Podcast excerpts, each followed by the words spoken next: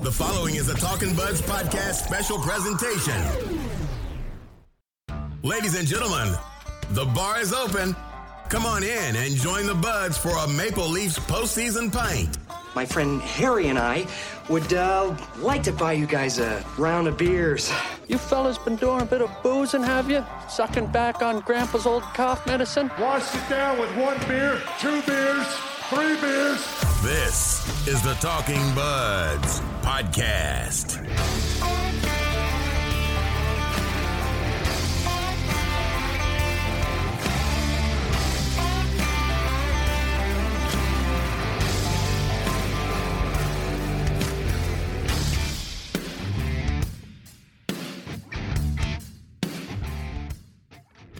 Welcome everybody to postseason pint number five. Ryan, the Maple Leafs are one win away from slaying the dragon, eliminating the Boston Bruins. We said game one was probably their most complete, best game of the year. I think last night's game five may have surpassed it in that regard. Oh, it was it was so unleaf like, like just giving up less than 30 shots and holding your opponent to only one goal and then you only score two goals. That is the most unleaf victory of all time, but in the most positive way ever. This is what how we wanted this team to play and step up defensively and be a little tighter and you got good goaltending and man, I never thought they'd be up 3-2 going into game six and winning two games in Boston already. It was a tense nail biter of a game, no goals through the first two periods, and then Ryan, anyone who wants to criticize Auston Matthews should be silenced after games three, four, and especially five. He went legend last night. Gets a big goal and then sets up the second Leaf goal. He made the first pass out of the zone that led to Muzzin setting up Kapanen for the second Leaf goal. Auston Matthews, legend last night. Yep, this is what we wanted from him, man. You got to chip in when you're when you're the guy. You if you don't score and chip in offensively and get that big goal and be a game breaker, then you're not worth the money you're getting paid. And Auston Matthews proved last night and the couple games before, three and four, that he's he's showing up and it's it's big boy time for Auston Matthews and we definitely weren't the only ones who thought that way about Matthews' game. Ryan Babcock said after the game, "quote I thought tonight in particular was his best 200 footer of the playoffs. He was outstanding. He was involved in so many breakouts. He was there and available for the D on that goal that Cappy scores. He's right there." For the D on the play coming out of the D zone. So basically, what I just said about him making the first pass on the Kapanen goal. So he was in the doghouse after game two, and everyone was going after him. We we challenged him too to be better, but I think Auston Matthews is once again staking his claim as the franchise. Oh yeah, yeah. No, that's it's everything we've wanted to see out of the guy, and we want to see scoring at him this series and be able to step up and I guess dominate a hockey game. That's the way other people like to put it. But he's when your best player is chipping in as much as he is right now, then chances are you're gonna have a pretty good chance of winning a playoff series. Frederik Andersen took uh, some shots after game four for letting in a few questionable goals and was right back to being vintage Freddie last night as well. Your thoughts? Yeah, he was great, and I thought the penalty kill that was the big, big issue in game uh, game four is giving up way too many power play goals and giving up too many power play goals in the series. And last night, Bruins get the first three power plays of the game and they kill off every single one, and that just builds momentum going in to the third period when you kill off three big penalties and your goalie's playing well and it was only whoever got that first goal. I felt like in that third was going to win the hockey game. And Zach Hyman, little questionable goalie interference call. I think it's the most borderline goalie interference call ever. Like Brian Burke was adamant after the game, Ryan, that that goal should have been called back. Yeah, like it, it, he did. He did touch Rask, and he didn't knock him over, but he did. There was contact. Rask was in his crease. Um, was he going to stop the puck anyways? Probably not. And I guess that is what that that that was their thinking when they called it a goal. But who knows, man? That could have. It's about time a call went this team's way, anyways. Like There's been so many times that a goal has been called back on this hockey team through the regular season in the past couple of years. So you know what? I don't care. I'll take it. They need a break, and they got it last night. Well, you're just sitting there and you're just like, it's going to get called back. That's what happens to this team. Goals get called back. Yeah, and I think everyone, I think all the analysts and the media thought that was goaltender interference, but at this point, I really do not care. I am just happy it was not, and we're up three two now. So too bad, Boston. So a few more stats from the game. Let's just go through them here. The Leafs winning 63% of the faceoffs. The Leafs out hitting the Bruins 30 to 26 and out shooting them 29 27. So, as we said earlier, probably the Leafs' best, most complete game of the season. Yeah, and the Bruins like the, the big the big game four they had Marchand and Pastrnak going, but they're they're bottom six forwards, uh, except for Charlie Coyle, like their their bottom six is nowhere. Like if you all you got to do is shut down that top line and maybe keep Krejci's line off the board, but man, you got to. They're taking advantage of that bottom six matchup right now. I think the Leafs bottom six is is a lot better right now than the Bruins bottom six. Ice time leader Ron Hainsey with 23-21. Ryan, can you guess who was second in ice time behind Ron Hainsey? Yes, you have this in front of you, don't you? No, because they're on three penalty kills and they don't get off the ice for two straight minutes. So that's automatic six minutes of ice time for both those guys. 23.01 for Nikita Zaitsev. Jake Muzzin behind him with 22.03. Morgan Rielly behind him with 21.31. And I believe and let me just confirm here. Yes, Mitch Marner led all Leaf forwards with 2016.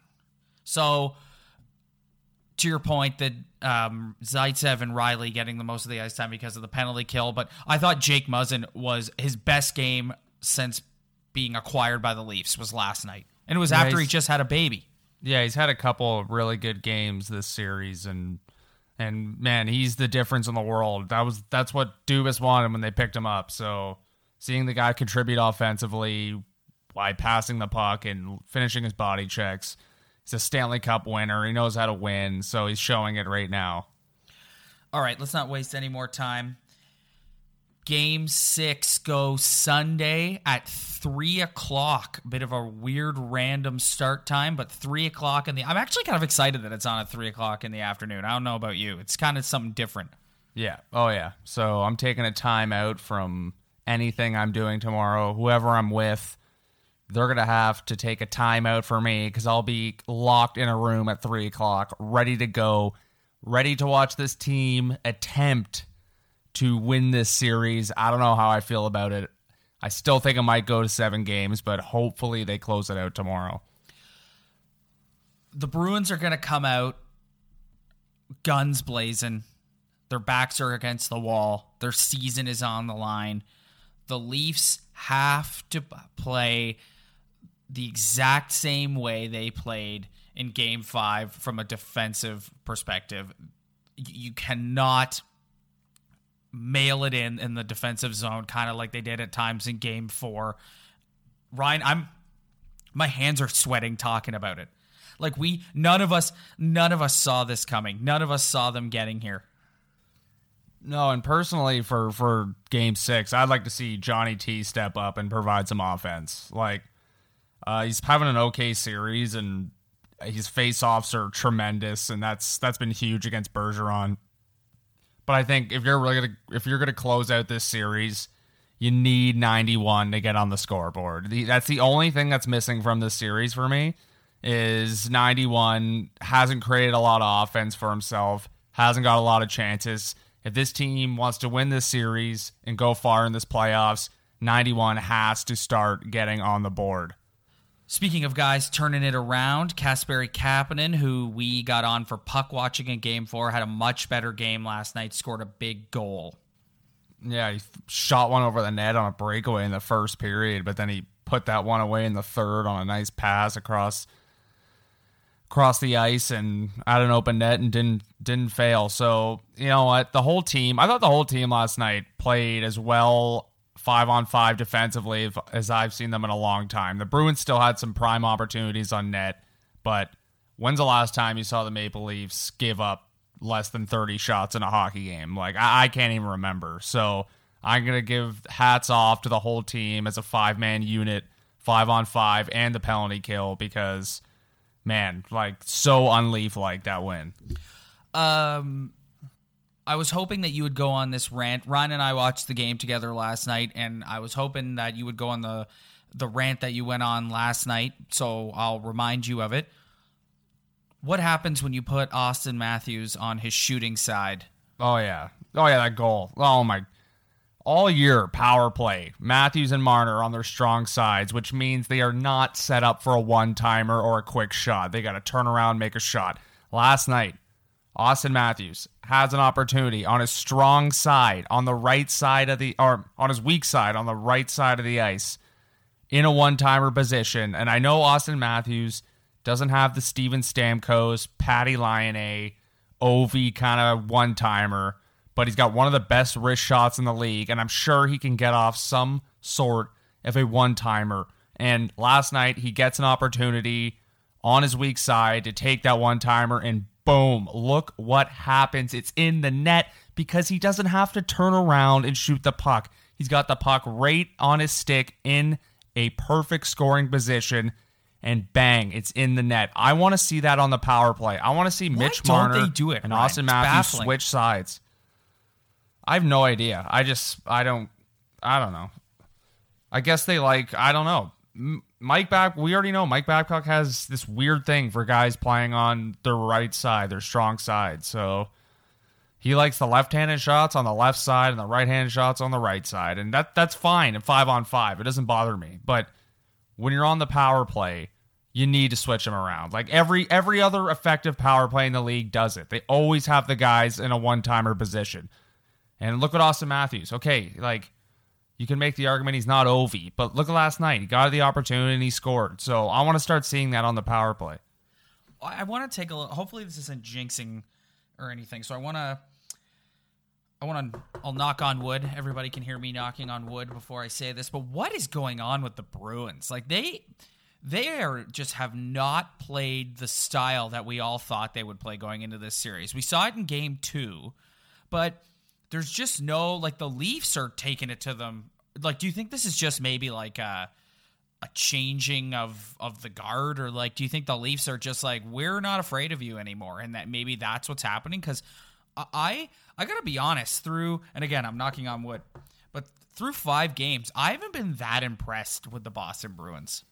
No, I, I think their depth forward wise is a little overrated. And I think it's especially Zdeno Chara, them saying, We're not afraid of you anymore because you can't skate anymore.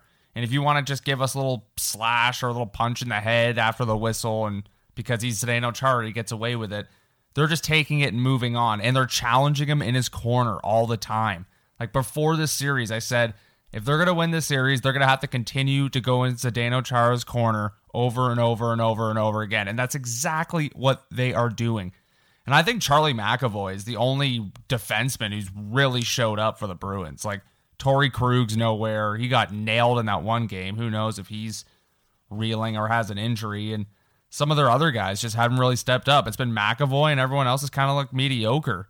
And when you shut down Brad Marchand and Patrice Bergeron, like they they don't look like the Bruins. And I think what you're getting at though is just their physicality level is just not nearly what you thought it was going to be. No, not not even close. Like not even Yeah. close. And No. like I said, you saw it in game two, but I think that game in general got a little like silly and out of hand. But through the other games in this series, like you just like I said, the Leafs are taking it to them. Yeah, like the Leafs are out hitting them through five games, which is shocking. Like, yeah, the Bruins have had a couple like really big hits, but so have the Maple Leafs, and the Maple Leafs are being as physical as they could possibly be, and it and it's working. But it kind of scares you though that the Bruins haven't played amazing, and it's still a close series. But these two teams are just too even and too close for this series not to be a six or seven gamer, and that's exactly what we're getting. Oh boy, I am, I am. It's it's gonna be. Oh, I don't even know what to say. Like, I can't believe we're in this position where they're one win away from eliminating the Bruins and moving on to the second round. Again, let's not get ahead of ourselves. The hardest game to win is the fourth game to put the team away. They've put themselves in a good spot where they now have two chances to try and make that happen. But, oh my goodness. Oh my goodness, Ryan. Well, now they put themselves in a choking position. Like, if they choke this away, then they're gonna be like this would be a like they cannot choke this away. Like in, they are in this position. No one thought they were going to be in this position. Even I don't think even they thought they were going to be in this position. And you're going back home. Like you don't want to go back to TD Garden. I know they've already won two games, but no, I'm with you. This 100%. is the position you wanted yourself in to win a big game five and go into game six in your building and put it away. Like they're going to need another huge game from Freddie, obviously.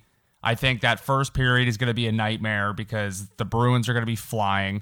But man, they just got to keep like playing the way they are playing. Like they, I don't, I don't know, they can't deviate from their from their good five man defensive unit that they had from last game. Like if they start running around again, like they're, they're done. Like, oh man, I just I just hope, man. I just hope they get through. Oh, I know, I know. That's what I'm feeling right. As we're talking about it, it's like setting in, and you're just like, "Oh my god, I can't believe they are in this spot." Yeah. Um, wow. Yeah. All right, let's do uh let's do bum and beauty of the game. Hit the music. It's time to find out who's a bum and who's a beauty. Take it away, buds.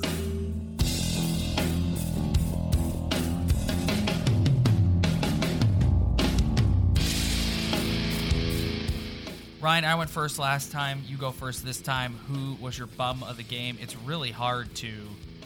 We might have to pick the same guy because it is really hard to pick on them after they played such a great complete game. But I know we both have one particular person in mind.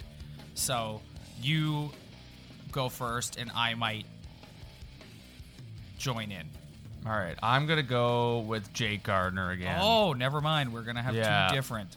I'm gonna go with Jake Gardiner again. He's just, man, he looks brutal out there. Like he looks scared. He's the only Maple Leaf on the ice that looks like scared. Like all the other guys are kind of like Tyler Ennis. Like the guy's tiny. He's going on the corners, just battling it out. Jake Gardiner, whenever some pressure is on him while he has the puck, like it, it's a give. It's almost like a hundred percent giveaway at this point, and his ice time is reflecting it.